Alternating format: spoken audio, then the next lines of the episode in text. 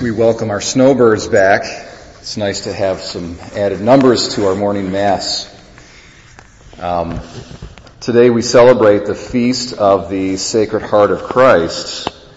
And in general, just as a kind of little introduction, you can see how it's very interesting. You have passages from the Old Testament that talk about God's heart. Well, it's really kind of, uh, in a certain sense, it's metaphorical. Uh, you know, God does not have a body, so He doesn't have a heart. Uh, the divine nature is, is non-bodily, especially when you're talking about God in, from the Old Testament perspective. But uh, I think beyond metaphor, it's also prophetic of the day when God would actually have a bodily heart, a human heart, when He would become man in Christ Jesus. And so then you see, so in Deuteronomy, you've got this reference to God's heart. It says, the Lord set his heart on you. And then in our gospel, we have Christ who says, Take my yoke upon me and learn from me, for I am meek and humble of heart. And in this case, of course, Christ is speaking literally because God has now become man and he has human as well as divine love. He has a human love for all of us as well as a divine love. So this is kind of a, the, the general gist um, of the devotion to the Sacred Heart, along with the idea of reparation that God has done through Jesus Christ the uttermost uh, example, has performed the uttermost example of love for us by, by sending His Son to die on our behalf, and we're ungrateful. Love is not loved. And so uh, we do the communion of reparation on First Fridays to, to make up for that insult to God and his love for us to show him some love in return. That's the general gist of this devotion. But today though I want to focus on uh, talking about love and talking about the heart in general. What you find in the Bible is something very interesting. The, the word heart is used in two different senses in the Bible. Uh, on the one hand, it's used in a positive sense, and on the other hand, it's used in a negative sense. Okay, so I'm going to give you an example of um, you know, a positive sense, we see it here in our scripture text today. It says God uh, set his heart on the Israelites, because that's a positive sense. Christ says, I'm humble of heart. This is talking about heart in, in, a, in a, positive sense. And uh, the Psalms speak all the time about the heart. My heart and my soul rejoice in the living God, so forth and so on. St. Paul in uh, Ephesians says, I pray that the eyes of your heart would be enlightened so that you might know what is the the depths of the riches and the hope in God and so forth and so on. So you've got lots and lots of instances of a positive use of the word heart, but you also have some negative instances, and this is probably the most notable one in my mind.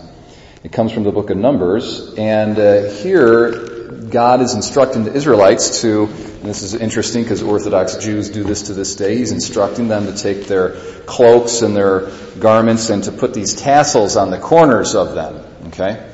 And the tassels they're almost, almost like rosary beads in a certain sense. They've got some knots in them. I think they've got ten knots. It's supposed to remind them of the Ten Commandments. Okay? And so God is saying here, uh, in this passage in Numbers, when He commands them to do this, He says, Speak to the people of Israel and bid them to make tassels on the corners of their garments throughout their generations, and to put upon the tassels of each corner a cord of blue, and it shall be to you a tassel to look upon and remember all the commandments of the Lord to do them, not to follow after your own heart and your own eyes, which you are inclined to go after. So he's saying, don't follow your heart. Isn't that interesting? What do we say today? What's the biggest thing? Everybody says it today. Follow your heart, right? so what's going on here? We've got a positive use of the word heart and a negative use of the word heart.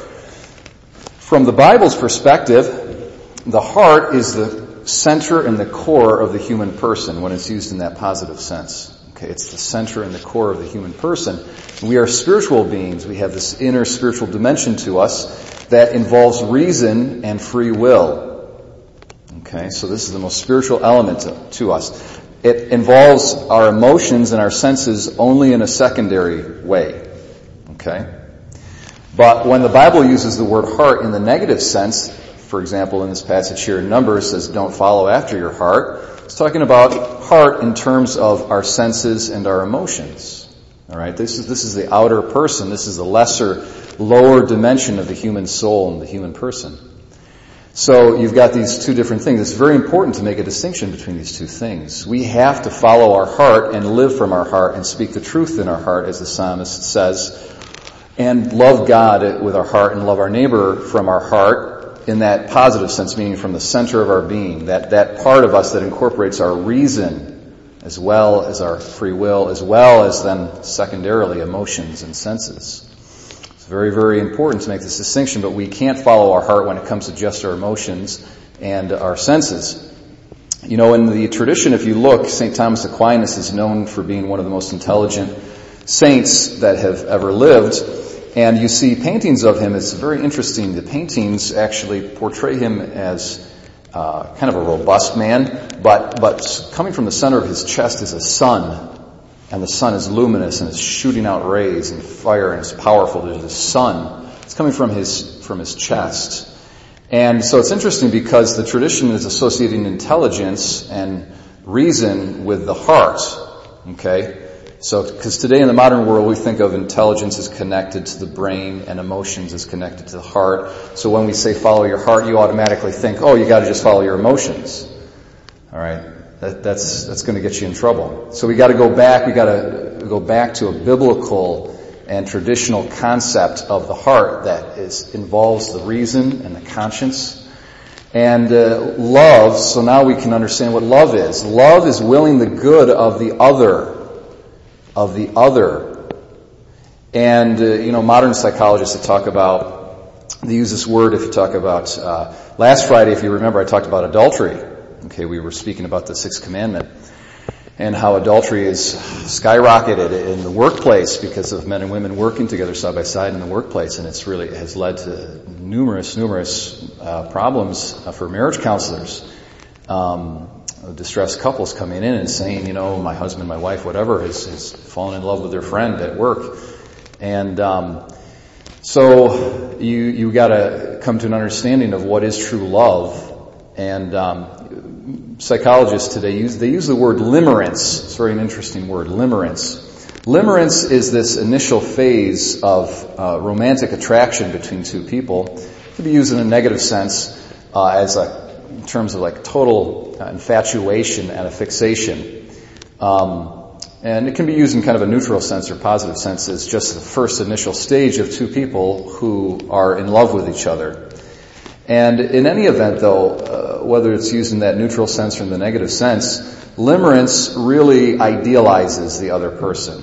So it's not really loving the other. You begin with an idealization of the other person. Oh, they're so beautiful, they're so perfect, and you, you, you kind of ignore all the negative factors that your reason might otherwise discern about the other person. And you get caught up in an idea that's in your own imagination, in your own senses, and your own emotions really not loving the other person.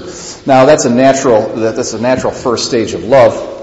What happens is two people who act responsibly and morally towards each other and they're both free to marry, as they get to know each other, little by little, that idealization starts to actually fall apart and they begin to truly love the other person, not just the idea that they have of the other person in their mind.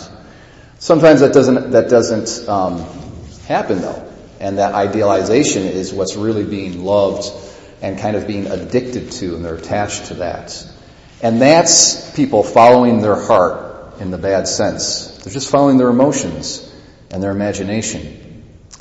So for us Christians, we have to understand to live from our heart and to love from our heart, it has to involve reason and conscience and, and free will.